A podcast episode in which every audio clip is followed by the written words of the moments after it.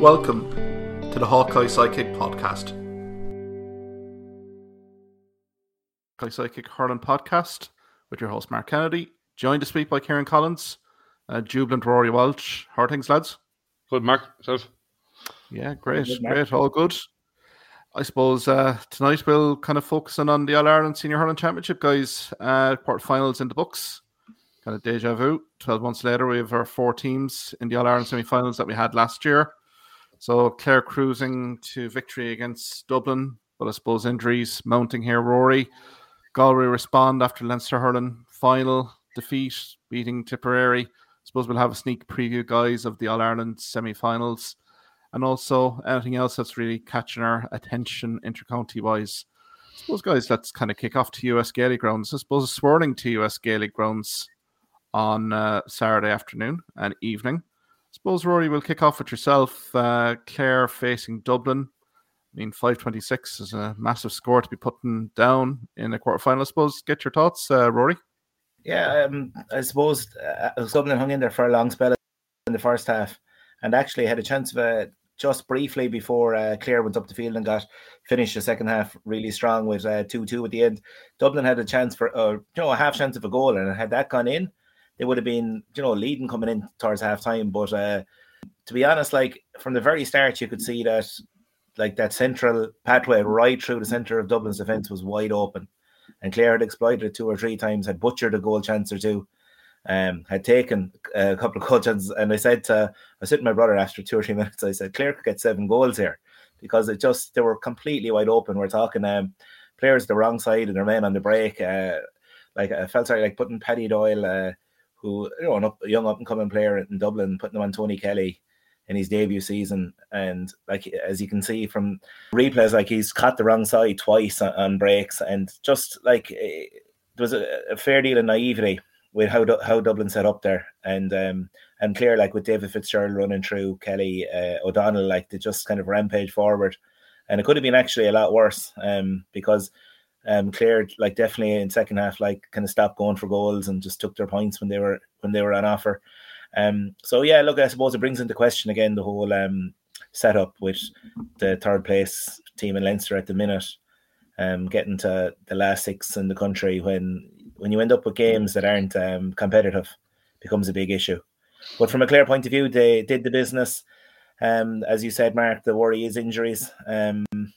Already McCarthy out with a finger injury just um, this week, and then um, David Mac- McInerney didn't start, adding to Conor Cleary, who was out, and then during the game, of course, John Conlon, who looked to have a serious concussion at the time, and then um, also uh, um, also the other inju- uh, Shane O'Donnell, who limped off as well. So like they are five serious players, and the only thing is, like, we're not talking long term injuries apart from Conor Cleary's, who it'll be seven weeks in the semi final when he comes back in.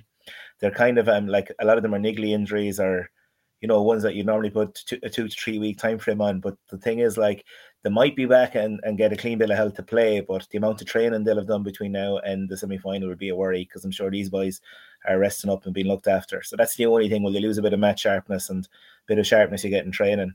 Um, you know, that, that's that's the worry. If for some of them, like, I suppose you, you really want your spine fit, don't you? You want your Conor Cleary and uh, Conlon.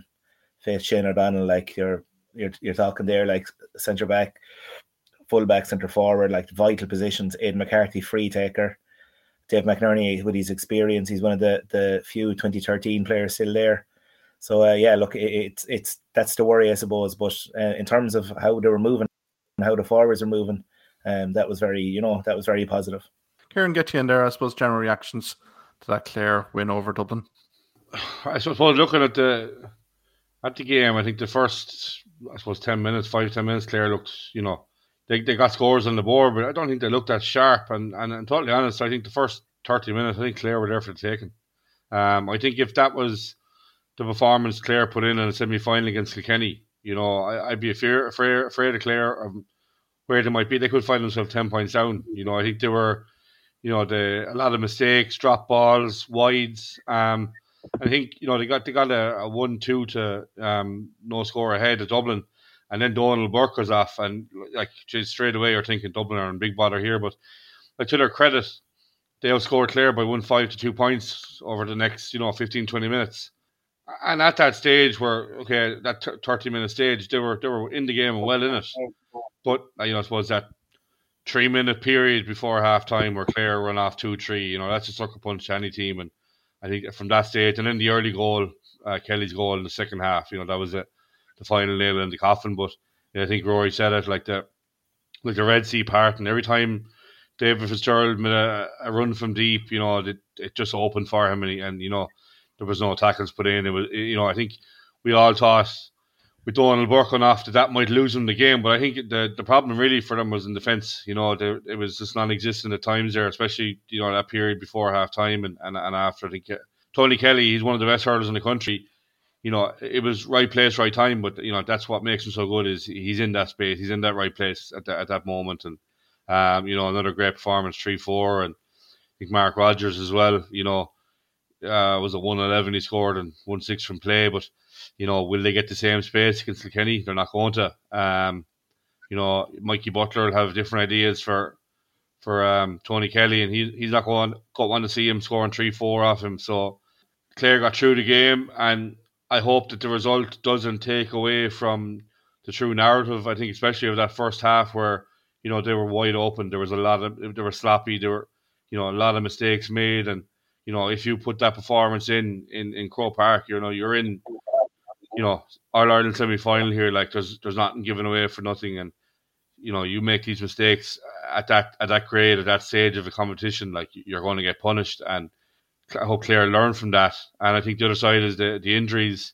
You know, as I said, Rory said a couple of niggly things, but I suppose they will hamper preparation. And uh, you know, I think for Conlon, you know, geez, it, it looked like a, ba- a bad you know concussion, but. Um, I think we've seen the the the side effects of when Conlon didn't take to the field last year against Kilkenny. Like they need him on the field, they need Conor Cleary back. You know, they need a full fifteen. Kilkenny are are sitting there looking, and, and, and based on yesterday's performance, they won't be too concerned with Clare coming in. So I think for Clare, they need a serious um uh increase in performance and, and intensity from what yesterday. But look at they're there, the game will do no harm, injuries aside, and. uh I'm sure they're chomping at the bit to, to try and get revenge uh, over Kilkenny for last year.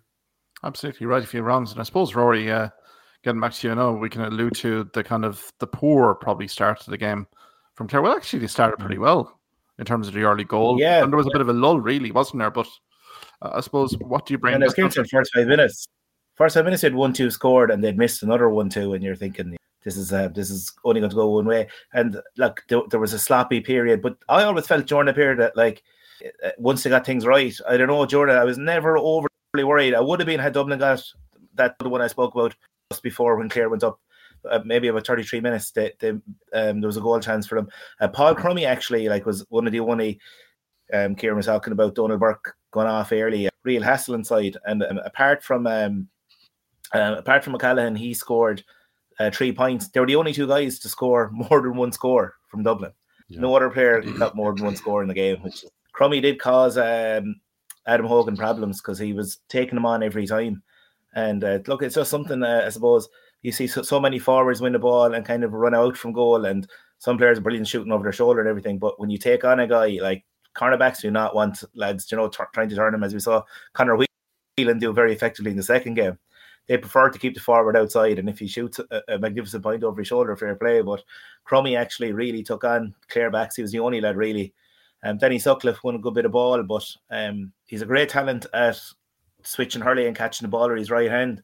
But like the kind of end product, he had four wides in the first half alone, you know, and there were points, uh, as Kieran said, when Clare were looking a bit sloppy and shaky. Had they gone over then, you know, that's really when, when there could have been... Uh, signs of an upset. But then uh, just thinking back to Dublin against Kilkenny when they met down in Nolan Park, and Dublin like hung with Kilkenny for fifty, sixty, fifty-five mi- minutes maybe, and like they looked like a Joe McDonough team against Clare. So there's two ways of looking at it as well if you compare um, both performances against Dublin. Now I know in hurling like every game is completely different, but um, just like I, I don't know I, are, are people reading too much into the Kilkenny game last year? Like I think maybe Kilkenny's performance against Limerick in the final is a bit more realistic as to where Kilkenny are. I think Clare made them get stood back last year. Like it was, it was a complete um, capitulation in a way from Clare. And I'm just hopeful that doesn't happen this time around. Look, if it happens two years in a row, like, there's serious issues. But um, look, uh, they're there anyway, and that's the, the main thing. Like, the, with the way the Munster Championship started, having lost to Tipperary, like, if you were told you'd be in an Ireland semi-final, like, you'd bite the hand off, you know, be there. So, um, yeah, and, and look, uh, there is two weeks for injuries to clear up. As I said, no major ones. It was great to see John Conlon get, get up and walk off the pitch, because it was right in front of where I was, and I just, at the time, to like, you know, the hit nearly reverberated through the stand. It was just, um, you know, he got caught completely wide open, just turning, turning on a high ball, and we all, like, saw the collision. And uh, it was very worrying at first, but look, it was great that he was able to, to you know, get up and and walk off himself. Like, um, so that was a positive sign, if anything. And look, usually with concussions, you're talking a fourteen-day protocol. It was a serious concussion, and like, the game is on the fifteenth day. So that's what we were saying. We might have a lot of these guys back, but how much training they'll have done in the meantime is the issue. Yeah, I mean, I think health is the, the biggest perspective here, but the collision was sickening, all right. So I wish John Conlon well. But I suppose he has that target now of fifteen days to get recovered. And I mean, going from twelve months back as well, from the Kilkenny Clare perspective, John Conlon will be eager to get on the pitch there and make an impression. I suppose, Kieran, kind of looking at this Clare performance, particularly that either side of halftime, it really did showcase what Clare are all about here. I thought when they linked play very well through the lines, good things happened here. And they're going to have to do this a bit again against Kilkenny. David Fitzgerald, but particularly Mark Rodgers inside, has been, you know, really prominent in the last few games. And I suppose a bit more inside quality ball to Mark Rodgers. And yeah, Clare are going to be such a live threat in this All-Ireland semi-final. Yeah, I think, look, we talked up Rodgers last year, and I think injury kind of hampered his year a bit. But, you know, def- definitely this year and, and the last few games in particular, he, I think he's been really, really impressive. He's a goal target in that inside full forward line, you know, and, uh, you know, I, I even for, have him as a backup free taker as well. I know Aidan McCarthy was out, and, you know, probably a big loss in the frees, because I think we've seen Clare struggle in the past with, with free taking. Um, you know, Tony Kelly, obviously the, the, the as good a player he is, sometimes struggles on the on the dead balls, but, you know, I think he's a he's a good um a good backup in there for him. But yeah, yeah, Clare, look, they, they were impressive, but I, to me, it's just how easy Dublin made it for him. Clare were impressive in running, and I have been in, in games this year. Um, but I think just like Dublin, it, the, the sea's open for him, and uh, at times you're wondering, like, it was junior B defending really. Um, so it, I suppose, look, the, the test will be Kilkenny in two weeks' time, um, and hopefully, you know, if they get over Kilkenny again in the in the All Ireland final. But um, they have been impressive, but. Uh, to, for me, on Saturday gone, I think Dublin just made it too easy for him. I suppose, Rory. Like, and even like the first goal, sorry, uh, Mark, oh no, th- just the first goal, even like Conor Whelan, who was, you know, much lauded Dublin standout player, and you can see as Kelly is coming through, he has to go to him and mm. make Kelly give the hand pass, but to just stand off, stand off so Kelly could get close enough to take a shot. Like, uh, you know, you're looking for your experienced players there to step in. I mentioned Paddy Doyle, like, in his first season, chasing Kelly back. But you you want your experienced players making the right decisions in those mo- moments, especially the very start of the game when Dublin needed to settle a bit and not let Clare, you know, get off to, because as as uh, um, as sloppy that start kind of kept Clare Clare uh, just about ahead or level all the time, because they had that one two goal scored, and like. Uh, Yeah, I suppose from a Dublin point of view, though, like, the players they've, they've lost very recently, like, you're looking at um, Ronan Hayes this year, Dylan, Eamon Dillon, uh, Liam Rush, like, uh, these are Chris Crummy. And uh, I think as well, just um, playing Dublin underage and talking to some of their management, uh, you hear them talking a lot about how guys, a lot of their star hurlers underage are star footballers as well. And I think it, it, in Dublin, there's no real uh, hurling area, football area. You have, like, Kilmacud, Ballyboden, they're all strong football as well. So it ends up when they get to minor, they're dual players up along, and they all choose to football when they get to minor. And it's probably trying to bring guys through from under fourteen. Um, so they're kind of wondering, like, where's this conveyor belt in Dublin gone? Because for a few years, like, from the twenty thirteen team, they were bringing through a few players every year. They mightn't have had the same success as that kind of team around then. But now they just seem to be kind of slowly kind of getting further and further behind the, the big teams, you know. It is the conundrum, isn't it? You know, Dublin being big, massive football county as well. Like, there is Coola as well. You know, you know, they've won a few All Ireland uh, club titles. So I mean, I think the talent pool's certainly there, but it's that dual code thing, isn't it? I mean, you see with Owen O'Donnell there last year, he switched to the footballers as well. there's a big lure there in terms of the football. And I think the hurling pro- program needs kind of a bit of a marquee campaign really to kind of stabilise. I suppose, Kieran, from your perspective, I mean, Donal Burke being an absolute standout this year. And we'd been fearful of burnout for Donal Burke, particularly at the start of the league. We'd heard about injury concerns about Donal Burke, and unfortunately, the hamstring injury he sustained early, I think, was systematic of the over-reliance on Donal Burke from Dublin from that perspective. But I suppose your thoughts for Micheál Donoghue and the Dublin camp going into the wintertime, I suppose, what should they be focusing on and improving on? I, I think we all saw that fear, um, not even this year, but even last year as well, um, that if something was to happen to Donal Burke, you were struggling to see where the scores were going to come from. Credit to Dublin, I suppose, that that period just after he went off, they kind of really, you know, upped the intensity and, and you know, obviously they'll score Clare won five to two, but Dublin had really had to work hard for their scores. And, uh, you know, I Donal Burke is probably one of the top five hurlers in the country. And, and you know, without him, it, it was always going to be a huge ask. But I think for Micheál Donoghue, like, I, it's kind of hard to know what kind of a year. Obviously, he's in a rebuild job in Dublin. I'm sure there's, you know, huge numbers, but I'm, I'm obviously, as Rory said there, the fun- football is always going to be a serious uh, competitor and competition for the hurling up there. Um, I think Dublin did, did a good twenties team this year. I suppose is, is you know, Micheál Donoghue's job is to, you know, focus on getting these guys into the current crop of players he has and, and working from there. And I think it won't be, it won't be a one or two year, you know, task. It'll be a three to four or five year rebuild job.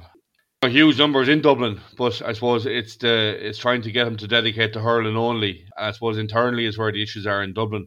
Um, but I, you know, I think it's been a probably a bit of a mixed year for me. I don't know who and a kind of a baptism of fire really into a, what kind of a hard task it's going to be for him. Like, I was kind of surprised as well, Kieran, that a, play, a manager of his experience didn't switch to a sweeper. I know, like, none of us want to start out with a sweeper, but the warning signs were there and they were still in the game and they just looked op- so open that you'd at least try and plug that gap in front of the D to stop more goals going in. Um, it just, uh, like, everyone could see that it was, it was kind of the writing was on the wall in terms of would Clare get more goals because they were just running through them. And uh, not to maybe plug that gap and put it in, maybe even just stem the tide for twenty minutes, especially, you know, either side of halftime, get into halftime um, in the game. But, uh, yeah, I just thought like that, that I couldn't believe how, how wide open they were, you know, and that it wasn't kind of um, rectified during the game. Yeah, yeah. Like me, from the half-back line, there was a distinct lack of pace there, wasn't it? And like Fitzgerald, Shane O'Donnell, count them, Tony mm-hmm. Kelly, like the pace-wise, Clare, that just had no answer for it. Like Darragh Gray was operating as a third-man midfielder, but I thought it was completely naive from Dublin from start to finish here in terms of their defensive setup. You know, as I say, when the goals did go in, just try to stem the tide even after half time. Yeah, it just I think it's lessons learned here for Micheál Donoghue. I think, to be fair to Donoghue, he's there to enhance the grassroots, really establish what's there before in terms of the hurling structures, the underage programs. We've seen it with the minors, we've seen the under twenties. They are competitive in terms of Leinster. So I think the aim will be to earmark maybe a few of these guys to come up uh, to the seniors. But I mean, it's a disappointing end to the season for Dublin. But I suppose Clare can uh, march on confidently. I think double Clare, Mark, is one or two concerns I would have. Um, one of them is their, their wide count. You know, fifteen yeah. wides, uh, nine in the first half. And, you know, you combine that with the, the last game against Limerick where they had twelve wides and, and three balls dropping short. Obviously, they wouldn't have been under the same pressure uh, from Dublin that they would have been on against Limerick. So, I suppose that's what one area of concern, and, and the other thing as well is that sixteen uh, frees conceded. You know, they're they're a team probably similar to Limerick that are playing on the edge defensively. You know, we've seen it over the years. We've got the odd red card in games, and you know, I think for Clare it's something to look at. Just to be careful because you know a red card at any stage in one of the last two games, and it could be detrimental. And uh, you know, I think just to look at their. It, it, it's, you know, Limerick do it, they play on the edge and, you know, it's probably what makes teams as good as they are, but I think it's just something to for, for Lohan and crew just to keep an eye on because, you know, you pick up a red card against, you know, in an All Ireland semi-final and, you know, we've seen it over the years, we've seen it with when Kilkenny played Tipperary and uh, Richie Hogan got sent off, you know, it was game over at that stage and I think it's just something that Clare should be looking at as well. Um, yeah, just as well last year, I think cleared over twenty wides against Kilkenny in that game, something like twenty-two wides. It is an yeah. issue with the team. Um, I just I just find like when, when the one or two shots like early in second uh, in the first half, sorry, go amiss, then they should like for a few minutes just really like give the ball to the guy in the better position Don't be like shooting over your shoulder from the sideline, as we saw. Just kind of they need a bit more uh, experience at times when it comes to that. As to um, shots, when things are going well, like all those shots go over, like as we saw yeah. in the second half. Um, David Fitzgerald got one like after Hurley running at full speed from the sideline. Like they go over when when your team are up ten points, everything. But you know when, when you're struggling for scores, well, they, like, they're they're a crowd lifter as well. You know they they get the crowd going as well. Like and, and they probably were two points early, but it's just you know mm-hmm. like. It's poor decision making at times, yeah, uh, yeah, shot selection. Yeah. But I think definitely Clare have the ability here, Rory. I mean, look, in terms of running through the lines here, I thought when they just linked up play beautifully from minute thirty to kind of minute forty-five. I mean, again, completely closed out the game. And I think that's where I think Brian Lowe and James Moran here will be really looking at that videotape, saying if they can really kind of get the middle third to be as cohesive. I thought Cathal Malone went through an amount of ball here. Likes of David Fitzgerald as well, another prominent display off the midfield duo. So I think there was positives. And sure, what can you say about Tony Kelly? Like three, four, like from play, just um, you know, and he was kind of out of it for a little bit in that opening period. But geez, like you know, he gets the two goals in the opening period, and again, some of the points were sensational as well. So I mean, an awful lot of positives here, Rory. I'd say for Clare as well. It is. Look, the forwards are are really clicking this year. Like and um, just having Mark Rodgers fully fit gives a bit more depth. David Reedy came off the bench the last day, you know, didn't look one hundred percent sharp, but he's just, it was great for him to get, you know, twenty-five minutes in as well. Um, so from another end, like we are, there are some players returning. Um, having Aidan McCarthy fully, you know, fit again to play this year, never played at all last year in the championship. It's it, like there's definitely stronger. Even Shane O'Donnell wasn't available last year, so the squad is much stronger than last year. Um, it's just about putting the performance in now in the semi-final. Like uh, that's it. Like it's last year was a non-performance. Um. And everything uh, that we alluded to there, the shot selection and everything that could go wrong, in a way, it did go wrong. Um, matchups as well was an issue with maybe how Clare's management reacted to John Conlon being injured. Just didn't get the matchups right against Kilkenny, and that's that's a big one. Like with threats like Owen Cody and even you know T J and um, you know it, it, it's if you remember as well, Kilkenny had their own injuries with Adrian Mullen. You know, um, it's big question marks over him. So look, it's not all one way either. But uh, no, it's good to be there, and I just really hope that this time, I said this, I sound like I'm repeating myself here, but like Clare really need to bring a performance. Like this team have been around a few years now, and they can't just be, you know, moral victories, and they have to uh, deliver now in the big stage. And yeah, I think last year you could look and say, you know, it was a lack of depth. That was the, probably the main issue, and, uh, you know, the round robin, I think that's what Tipperary have been called out on this year, is a, is a lack of strength and depth, and, you know, the test in round robin a couple of weeks, and, uh, it's come back to bite them as well. But I think for Clare, like to have the, the bench, I think to be fair, Aaron Shanahan will be kind of critical of, but you know, he, he's he's producing every day, comes on, getting the two points um, every week, and I suppose Galvin coming on as well. And you know, I suppose that's something Clare didn't have last year, and, and it could be critical, like you know. Yeah, and Dar- and Darragh Lohan as well, Rory. I mean, thought that was a left field move, maybe to some outside of the county, but thought he acquitted himself very well inside in, in the corner there, Rory. Yeah, possibly got a bit too close to the forward at times, you know, when he was second to the ball and got, gave away a couple of frees where he got he was tangled, you know, tangled legs, he was so close to the man in front. What impressed me was he's used to the ball, you know, for a, a lad being thrown in that Ireland quarter final. I'm sure he wasn't expecting all week to be in there, and suddenly, you know, David McInerney is out and he's thrown in there. And for him, I thought he's used to the ball, like he never wasted the ball coming out, his head was up, he found the player and, you know, helped set up a lot of the attacks that way. But yeah, it looks slotted in all right, and um you know, even even if um, players do return back, like he's still an option. If now, like he, a lot of the nerves would be gone from him just getting that run out the last day. Um, should he have to feature, you know, in future games? Absolutely. No, I think to be fair, it's uh, another positive uh, for Clare there. But again, I think you've mentioned it, Rory, at the start of this video stream, and our podcast is going to be published later on in the week. The five guys you've mentioned here for Clare need to be kind of fit, ready for selection against Kilkenny, because it's going to be a different different animal, different thoroughbred in Croke Park uh, in two weeks' time. I suppose we can probably move on to the second game. I mean, myself and you, Rory, we were really looking forward to this matchup between Galway and Tipperary. We thought it would be a lights-out shoot, shooting fest, but I mean, to be fair, pretty cagey. That was pretty tense. But again, from a Galway perspective, you know, I was in Ormore uh, during the, the contest. Made a bit of hard work, but were fully deserving winners against a disappointing Tipperary side. Yeah, um, I th- I thought, like, from the start, Galway just seemed to have a bit more of a physical edge to them. Uh, just kind of came across the ground. Um, they looked more up for it. They were winning those uh, rucks and fifty-fifties. And um, to be honest, like uh, if it wasn't for, you know, the, the amount of one-on-one goal chances missed, God, I would have won this game by a lot more than two points. They left Tip in it by just, you know, I suppose not being clinical enough, and also Reece Shelley, Reece Shelley making a few outrageous saves for Tipperary. But I think this game is more about Tipperary as well, not bringing a performance. And uh, it was a, I don't hate to use the word tame, but it's kind of a, you have to say it was a tame effort from Tipperary. Like uh, we mentioned last week as well, Galway getting to grips with Noel McGrath, who's kind of been the heartbeat of the team this year.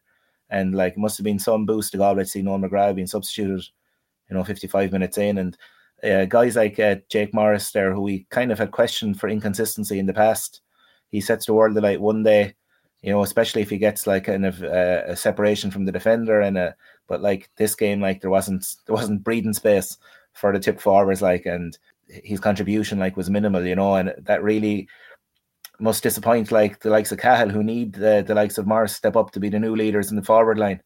But um, yeah, I just thought as well, like one big difference between the side was just basic ball winners in the forward line. Um, Conor Whelan, any type of ball into him, like he'll it'll stick. And then at the other end, like since Bonner Maher is gone, like who is Tip's big, and having to put Dan McCormack further back to field, who are Tip's ball winners in the forward line? They can all hurl when they get the ball, you know, put, put in their hand, but when it's a fifty-fifty ball, um, that was that was another thing that was kind of pretty evident, I thought, on Saturday. Yeah, Kieran, get you in here. I mean, Reece Shelley had a superb game for Tipperary in the goals, but I, I just thought Tip were just out-coached.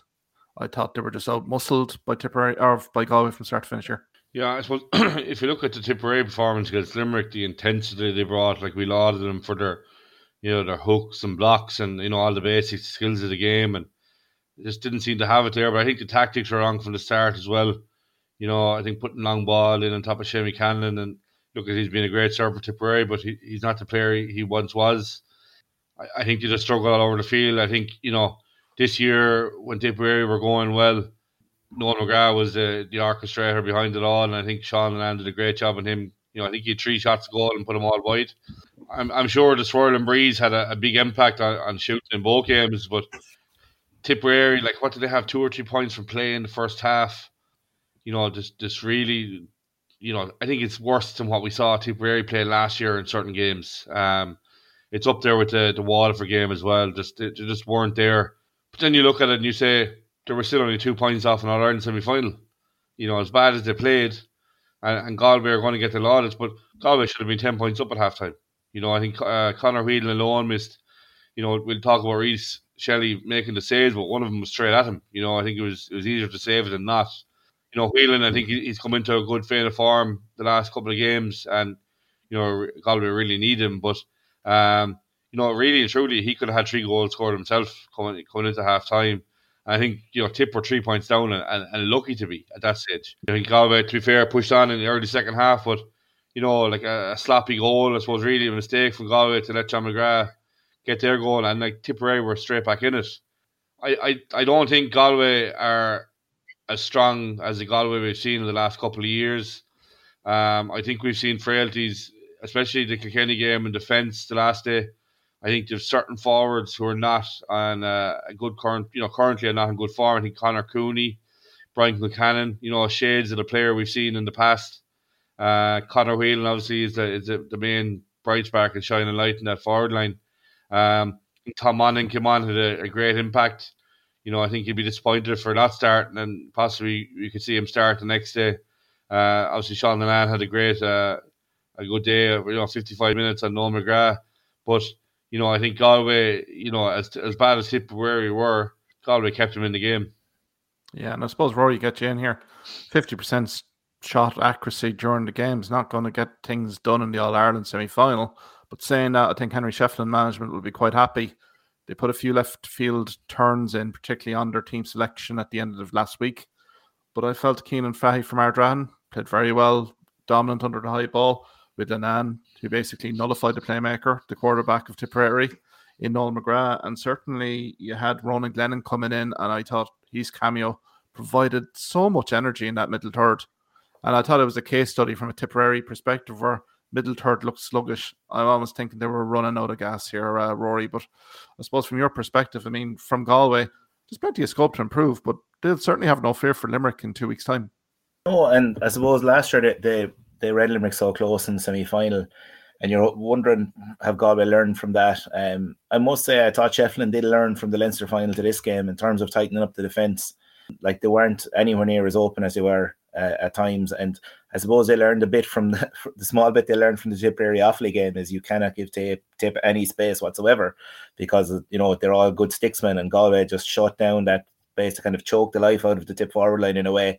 And, like, I just thought, like, they were physically an imposing team as well. Like, we all know it, like, Dahi, Burke, Just Coney, these are huge men, like, and they're Pádraig Mannion, um, all over the pitch. Keenan Fahy as well, like, he was a revelation in the game. Um, I didn't know a lot about him going into last year. It was his first season starting last year. And for me, he didn't really set the world alight. I, uh, but, my God, like, was he, he was a, a force on Saturday evening. And um, Kieran is right, like, a few of the forwards are misfiring. Tom Monahan had been misfiring previously and came off the bench, and those three points were crucial coming down the stretch, three great scores.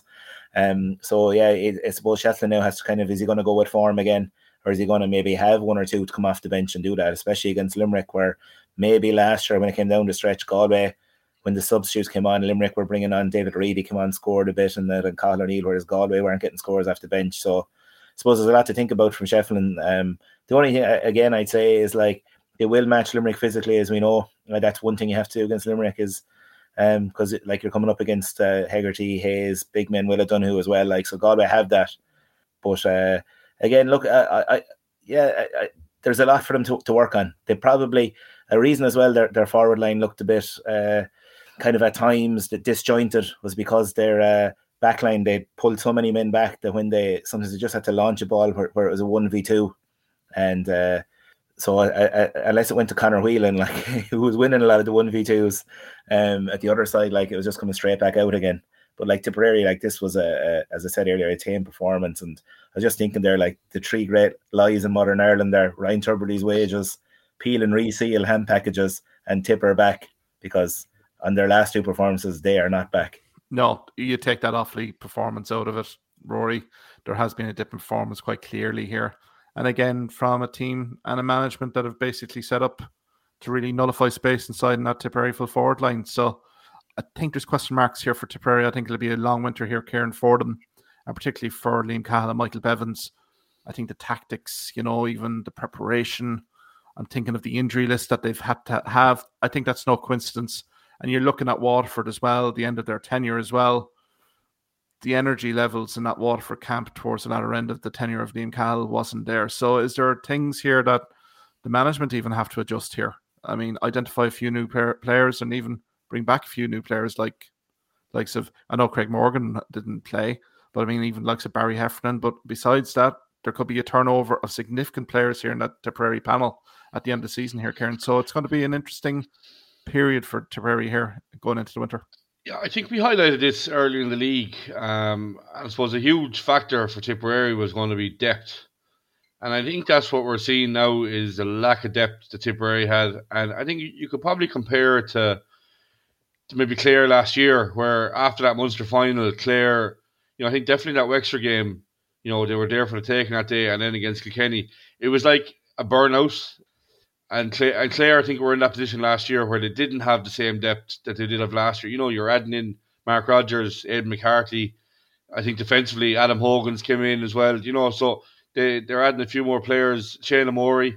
Uh, I think Tipperary are at that stage where we're seeing the, the consequences of a, a round-robin system where it's it's intense. It's, you know, it's week on week. It's hard on the body and it's hard on, on squads, and an injury list can grow. We've seen that for Tipperary this year.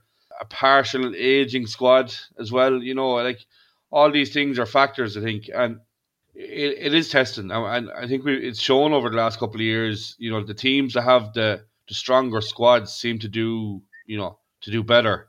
Um, the likes of Limerick have done okay. Obviously, you know, have done more than okay. But, you know, Kilkenny's where they have big squads of players. But I think for most part, Tipperary have been picking from fifteen, eighteen players, especially in this, um, in the round robin. I do think there'll be a big change in, in uh, you know, I, I think Shane McCanlon is definitely one that could step step away. I think Bonamar, there's a couple of guys that are, you know, maybe a, a few years left. I know Ronan Maher is, is probably twenty-seven or that, twenty-eight. Um, Cahill Barr, probably the same. There's probably four or five guys the same vintage there. Jason Ford, in around that twenty-nine thirty mark. Would be surprised if either any of them stepped away. Probably not. You know, they're around a long time. A lot of miles on the clock. You know, I think this year, obviously Tipperary fans thought they were back. Um, they weren't too shy about letting people know what they thought.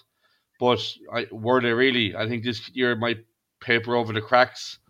You know, last year we talked about Tipperary and, and, you know, as a county, they were in trouble. You know, I think obviously they were, you know, a good league campaign and, and probably, you know, I, I suppose had highs, you know, the, the fan base and, and, you know, and a high after what last year was. But, like, you know, strip it all back, they won one game, you know, in the championship. Um, and I suppose if you look at it, had they beaten Galway on, on Saturday, you know, were they deserving of an All Ireland semi final place? Probably not.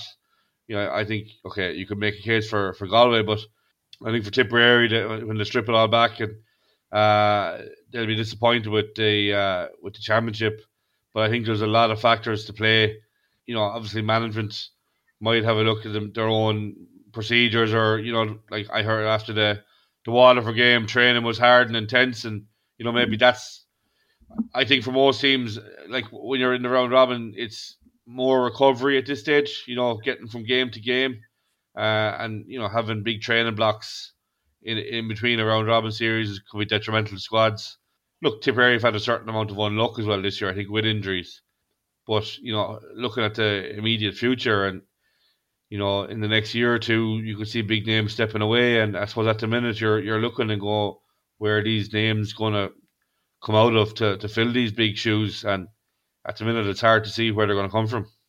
Yeah, it it, it is going to be an interesting kind of off-season here for Tipperary. Obviously, the objective for Liam Cahill and Michael Bevins was to get Tipperary competitive in Munster.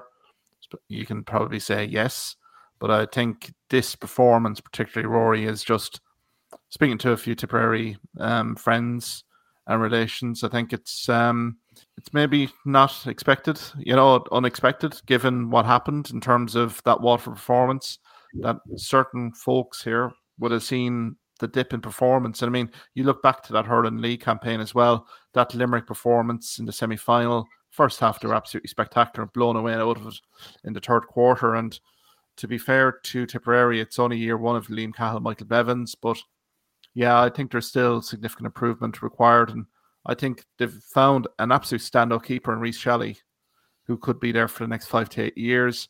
But I think going down right the spine of the team here, I think there's maybe fundamental changes that are probably going to be in progress, probably in the league next year. Yeah, and I suppose the one thing that they need is physicality in the forward line. And like you look at where, where was Tipperary's Keenan Fahy, you know, a big man who threw himself in and win ball, break ball.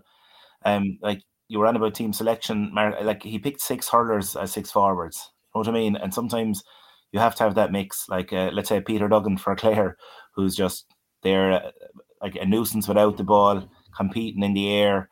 Um, like their use of Conor Bowe as well, like bringing Conor Bowe seems to be playing very much out the field. And when I saw a lot, bit of him underage, he looked like a ball winner inside. And maybe that's something that Liam Cahill will probably have to look at next year, having that big threat inside in the air as well, because um, the high ball into Shane McCallan wasn't working, as as Kieran said from the very start. You know, like you could see Galway could go along towards Whelan whenever, but it wasn't really an option for Tip because it was just coming straight back out.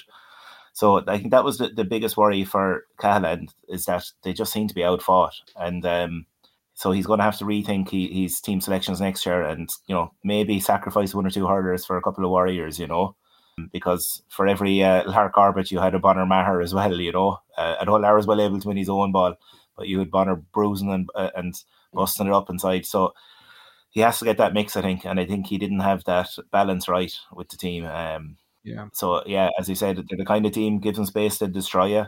But as Galway stepped on their toes and there wasn't, you know, too much, it wasn't a great response from some of the players. I mean, I think, I, yeah. I think as well, Mark, like, you know, Callan and and possibly Bonner, you know, they could go, not go without, but, you know, they're obviously at the end of their hurling days for Tipperary.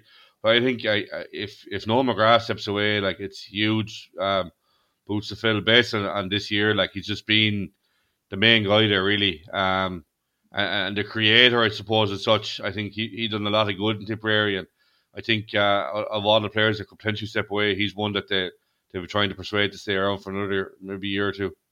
Yeah, absolutely. No, I think it's uh, I think it'll be an interesting off season here, because I think the likes of those guys you mentioned, they owe absolutely nothing to Tipperary hurling. I mean, they've all stars, they've all Irelands to back it up through the age groups and seniors. So, but uh, I think for the Cal-Michael Bevins, it's been an interesting year one, but I think their focus is clear. They're going to have to add more quality, particularly in their panel, uh, starting with the Tipperary kind of intermediate junior and the senior championship starting in a few weeks. But uh, look, going back to Galway here, uh, guys, like I was in Oranmore for the game, and I mean, there was a bit of pragmatism there from the locals that, look, delighted to get the win, but knew that they made hard work of it. So, but I suppose looking at likes of the Conor Whelans here, the Keenan Fahys, I suppose looking defensively here, they looked a little bit more solid here in terms of Dahi Burke.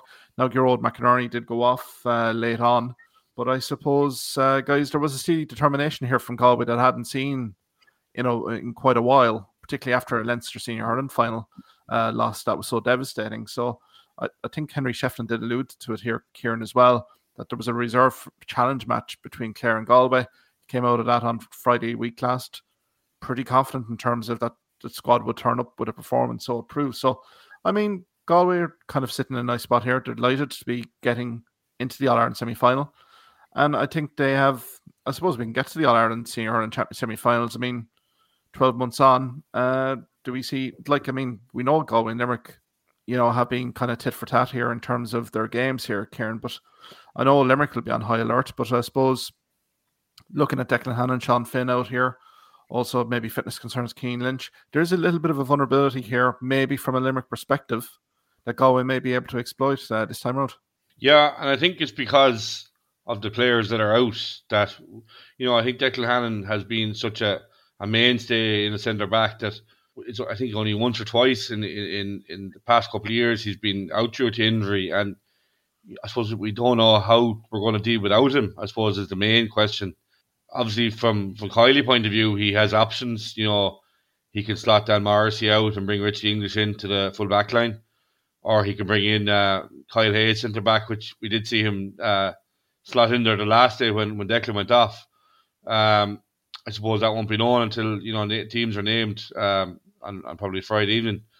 But I suppose that's one area of concern, and maybe an area that Galway will look at. Um, there's obviously a bit, you know, two two All-Stars going to be missing out of that Limerick back six. I suppose with, with Conor Whelan in the form he's in, he's a player they're going to target. I think they'll they'll be trying to get a lot of ball to, to Conor, and if he was half as effective as he was in the last two games, you know, he'll be... he'd be a big player for him. Look, I have say, we have highlighted or just said there earlier on, like that uh, Conor Cooney, which is, look, it's no surprise for him. He is that type of player that's in and out of it. I think he's struggling a bit for form. I think Nyland as well. I, I, I personally, I think Nyland is being carried for for free taking.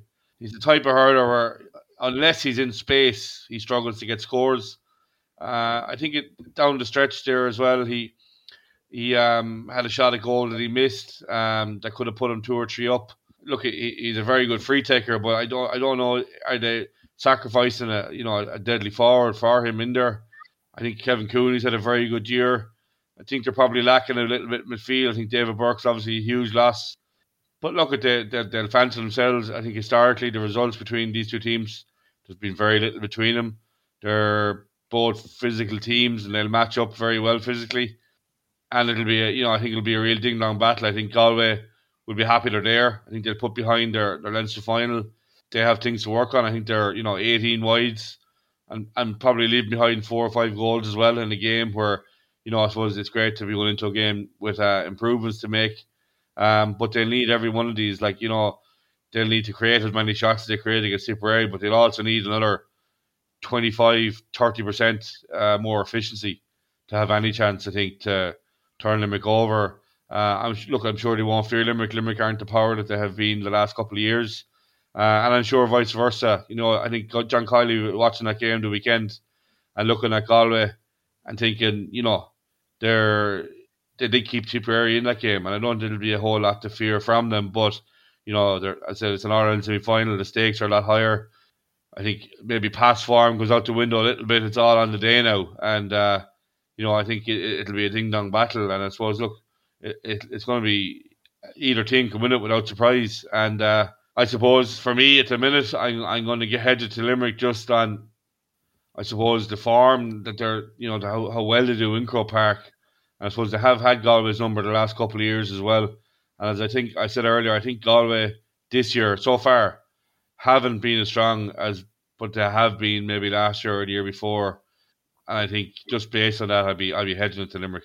Yeah, Rory, get you in there. But I suppose from the Galway side, you know, things are progressing nicely now. We're into an All Ireland hurling semi-final. The old Limerick won, and I think Henry Shefflin management may have stumbled upon a bench impact here. Looking at Tom Monaghan here from Crockwell, I say disappointed that he wasn't starting. But what a reaction, three points coming on the bench. You know, Conor Cooney as well could come up with up trumps here. So I think, Rory, look, there's massive respect between these two counties, Limerick and Galway. I think they know each other fairly well. And I suppose, Rory, look, Galway have every chance of pulling a result and getting into an All-Ireland hurling final. Yeah, and just kind of to to go, go with what Kieran said there about, I think when it comes down to stretch as well, like Limerick have come out at the right side of tie games a lot recently, and it's, it becomes an art form in just eking out and scratching out a win. And I, I, from, the, from Limerick's point of view, it's just the fact they remain composed and they don't, um, you know, they don't panic shoot or whatever. Like we saw Clare, a bit of panic set into the Clare forward line the last ten minutes of the Munster final. It's at in with Galway last year, last ten minutes, and I'm sure it's something Shefflin, a man who never panicked under pressure situations, be trying to like get across to the players that they have to stick to what they do, create create a proper scoring chance, you know, um, especially when it's coming down the stretch. But yeah, as Kieran said, like these teams do match up very well. Just like the fact that it's probably going to be a tight game, and Limerick win so many of these tight games that you just give them the nod there. One thing from a Galway point of view they can't do the next day is like. Uh, We spoke about how defensive Galway were, and they were turning tip over. And then for a while, they were trying to, at the very start of the game, they were trying to play the ball short and work it up. And then midway through the first half, they just started launching ball themselves. There was a bit of tennis going on for a while with just tip launching the ball up, Galway winning it, launching back up the field. Like the distribution was really poor. And you give the ball away against Limerick, they're not going to launch it back the field. They're going to work it. Uh, you know, they're so good at working the ball out, and their patterns of play with Kinark have, like, they. You know, to, how to work the ball into position where they can, you know, hit, hit more than a fifty-fifty ball into a forward. So that's something Galway cannot just give away possession against Limerick. They're going to have to be a lot, you know, more pro- protective of it. Um, and uh, as well, like Limerick will realise, and we're talking about injuries in the backs, like they're going to have to get the correct man on Conor Whelan. Um, and maybe even like if, if Galway plays defensive as it is against Tip, maybe double up on him. Uh, uh, cut off the space in front of him, because uh, Tip did leave a lot of space in front of him, even though Tip had an extra defender back there. Um, so look, it, it's just a couple of things tactically that I suppose um, both management teams will be thinking about how to exploit at the other end. But uh, look, it, it is set up to be a good, a good final, like um, good semi-final. Sorry, um, two good ones in a way, because um, it's the same matchup from last year, and you know you you'd be surprised if bo- if it's the same result in both games, like. Um, It would just be a bit uncanny, but it could easily happen, I suppose. But at the same time, we might have a new final as well, because um, there's nothing really between the teams in either semi-final. Yeah, I mean, we can probably go to that Clare Kilkenny game, just a brief preview, uh, given that next week we'll have the more in-depth one. But I suppose even Kieran, even start from you in terms of, we haven't really talked about Kilkenny too much in this live video stream uh, tonight. But I mean, they do have a few injuries to contend with, but all in all, everything's pretty quiet down in Kilkenny. Which is ominous enough here for Clare on the other side. And I suppose, look, the Leinster performance, Derek Ling and management would have probably identified a few areas of concern. But again, the resiliency, determination, the injury list that Kilkenny had to contend with on that Leinster hurling final and secure Bob O'Keefe in that manner should bo- bode well for them in an All-Ireland semi-final here. I suppose there's a couple of ways you can look at it. Um, I think Kilkenny were very strong in that in that first half in the Leinster final, but I think that the fact that they, you know, there was a ten-point turnaround in that second half where they were eight points up and, and, and Galway went two up. That's something that won't be, uh, that Derek Ling won't be happy about. Player-wise, looking in, I think Adrian Mullen is, is key. You know, I think he's crucial. Like, can you get him back on the field, to, to work in around the middle of the, middle of the field while he does. Um, the scoring threat he, he, he brings as well. Um, I think for Clare, like Clare need to get, I think Clare need to get their, their, their strongest fifteen back on the field. And I think defensively is where, you know, they definitely them on, back in. You know, Conor Cleary, uh, John Conlon back in. I think Adam Hogan. Like they're going to see, like I think I, I actually saw Owen Cody up close there in the Wexford game a couple of weeks ago. Like, and he, you know, he was in top form. He was on fire that day, with scoring three one. And, you know, if you give him any any bit of space, you know, he would punish you.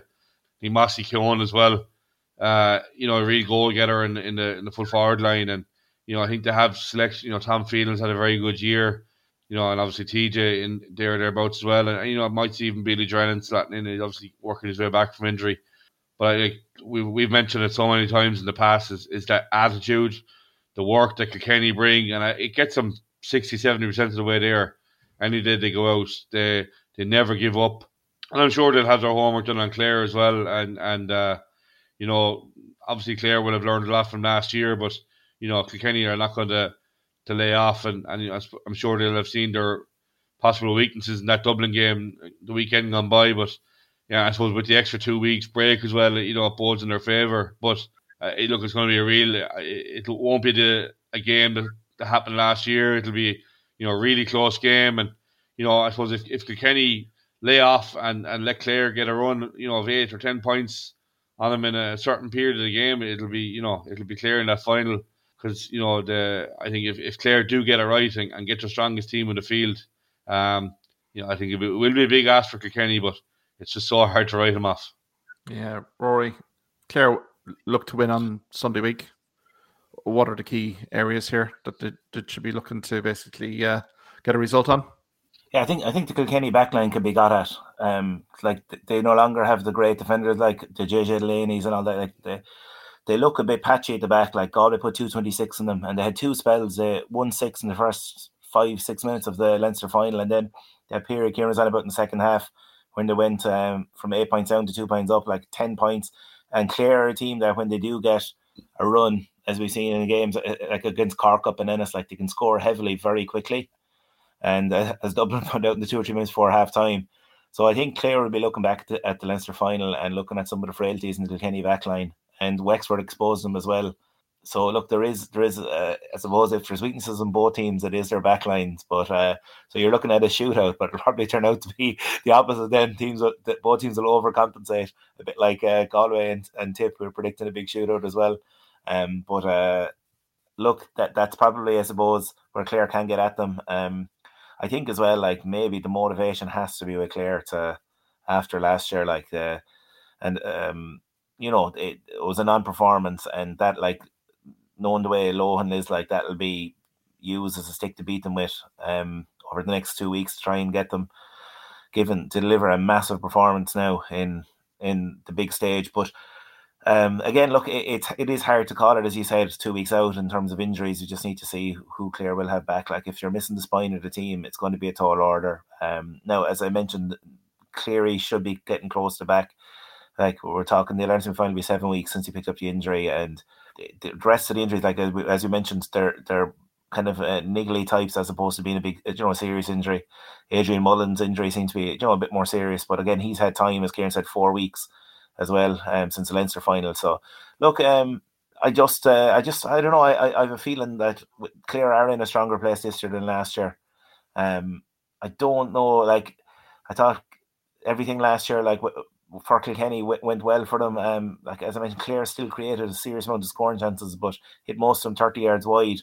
That has to be something Clare look at again. And um, I suppose uh, the pressure's on Tony Kelly now as well after having a poor performance last semi final. You know, to to really like really show, you know, that he, he can lead this team as well. And, and when it gets to the Ireland semi final stage, so I, I think there's a lot of motivation for Clare. Uh, and again, as as we pointed out with Kilkenny, you always point out. It's so hard to beat them, and that they play like a team that have never won anything, like their hunger and fight down to the last minute. Uh, as we saw the last seconds of the Leinster final, they're never beaten until the final whistle. Even the All Ireland final last year, like I, for me, Limerick looked seven, eight points better team, and suddenly, with a few minutes to go, Kilkenny are right back in it. Like it's just that's the way they are. And um, Clare found, kind of found out to their power last year, like that. Uh, you know, Kilkenny are going to bring a certain level of performance and Croke Park in the Ireland semi final day, and you have to at least match that. Have any hope, and um, yeah, I, I just uh, just a bit, a, a bit more positive now this year compared to last year. But again, look, it, it's so hard to call either semi-final, um, especially at this stage out until like until you maybe see starting teams that have a bit more of a uh, an inkling, but are we to believe starting teams going into it either? But uh, yeah, look, they're really like two good games to look forward to. And again, look, as I mentioned, I'd be surprised if it's the exact same outcome as last year with Kilkenny, Limerick in the final. I know uh, could turn it that way, but you'd imagine one of them would be turned over. Yeah. So guys, I know we're probably two weeks out here. We'll do the in-depth uh, preview next week, but I suppose given what we've seen so far this season, heading into the All Ireland semi-finals, uh, who's our tips here? I suppose Kieran. Tip to win it. Yeah. Look, uh, bias aside, I try bias aside, but you know, I think Limerick have probably started the year. Obviously, they sauntered through the league campaign, and I think you know, round robin, they've been building slowly. I think if they can get Keane Ince back in the field, it's going to be a huge plus. Uh, definitely, the the injuries to Declan Hannon and Sean Finn are you know huge negatives, especially at the back. Not sure Declan, you know, if we did get through the semi final, will he be back for the final? I think a lot of it is the unknown because it's rare we had to play without him. I, you know, he's such a, a distri- distributor, such a good distributor of the ball, like, you know, and, and, and the balls he gives inside. I struggle, you know, Kyle Hayes, can he play the same role, you know, or, or will they, you know, what I think, so I'd like to see is maybe uh, David Reedy in like a third midfielder role, you know, um, in front of, if it's Kyle Hayes or Dan Morrissey in, to distribute balls. I thought, you know, he showed the last day against Clare. Um, some of the balls he played inside were exquisite, and uh, you know, maybe leave Peter Casey inside and have Reedy play more deep. You know, it's just uh, another option maybe. But you know, I think injuries aside, uh, all four teams are going to have to contend with injuries, and I suppose at this stage as well. But I think Limerick, as you said, uh, it's their, you know, if they can get to the final, it's that that record, like twelve finals, twelve wins. You know, it doesn't happen. Doesn't happen easily, you know. It, it's a it's a fair feat. Um, they, they just don't know how to lose in finals, and I think if they can get over Galway and get there, uh, you know, and if it does end up being the trilogy that the, you know we're hearing in the media, geez, the build up would be huge up for the two weeks. You know, Limerick, Clare, neighbours. Clare have beat Limerick. Limerick have beat Clare this year, and I suppose it'll be the, the game that defines all. But just for me at the minute, I I, I you, you have to give it to Limerick. You know, they're the All Ireland champions, going for four in a row. I think you'd be not giving them the respect they're due if you didn't uh, nod it to Limerick. And look, they've had their, I suppose they've had their, not issues this year, but they've had, you know, um, non-performances by certain players in certain games. But I think they are building game by game. Uh, I think it's Kylie, you know, always says the incremental improvements week on week is what they look for. I think they do like Croke Park. I think, you know, the record will show that they, you know, they play well when they get there. Uh, It would be hard, very hard to beat there. I think if, if Limerick don't win it, um, the team that does go and win it will, will earn it. Yeah, Rory, yourself, seems like you're thinking, you know, Clare, All Ireland semi-final win. Who who are you feeling, Limerick Galway side? Uh, look, again, Limerick are the team to beat, uh, as Kieran said. Like uh, until they're beaten in Croke Park, you know, they they have such that good, such a good record there as well, and it's just um, uh, they know how to win the tight games. Um. Galway are going to be incredibly dangerous though, and you'd still you just still wonder with, with the injuries. I thought when Hannon went off the last day, Clare, that was part of Clare coming back into it. Uh, I know it's hard to adjust. It's easier to adjust when you have four weeks to adjust to his loss than uh, let's say four seconds when you're trying to trying to think like throw a lad in there during the course of the game, because Clare had a bit of joy down that wing where Kyle Hayes left, you know. Um, so yeah, you'd you'd.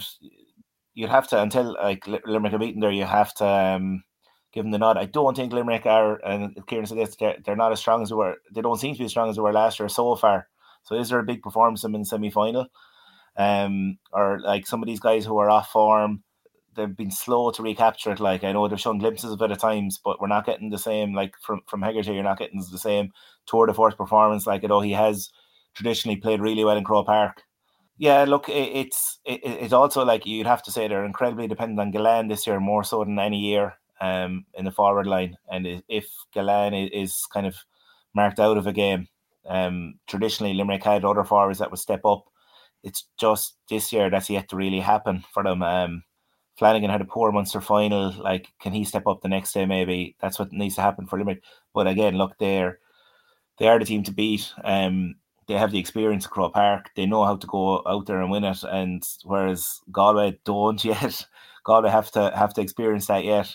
And um, I still think as well the way Galway lost the Leinster final, if it comes down the stretch again, and even the way that they let Tipperary back into it when the game should have been dead and buried, like, they're kind of negatives that you don't really want going into semi-final, like, especially, as we said, if it is going to be a really close one at the end.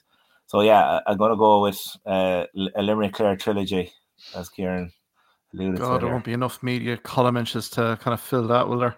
Uh, to be fair. But, uh, yeah, guys, it's been a lengthy one tonight anyway. I know next week, look, we'll have a more in-depth look at these two mouth-watering semi-finals anyway. But I suppose many thanks, Rory. Many thanks, uh, Kieran. Will lightning strike twice? We'll find out in two weeks' time. But I suppose until next week, guys, enjoy the weekend. We'll chat next week. Cheers, Mark. Thank you for listening to this podcast episode. If you liked what you heard in this podcast, why not subscribe to the Hawkeye Sidekick podcast on either Amazon, Spotify, YouTube, or Twitter platforms. You can also follow me at Hawkeye Sidekick on Facebook and Twitter for the latest sporting opinions, articles, and reports.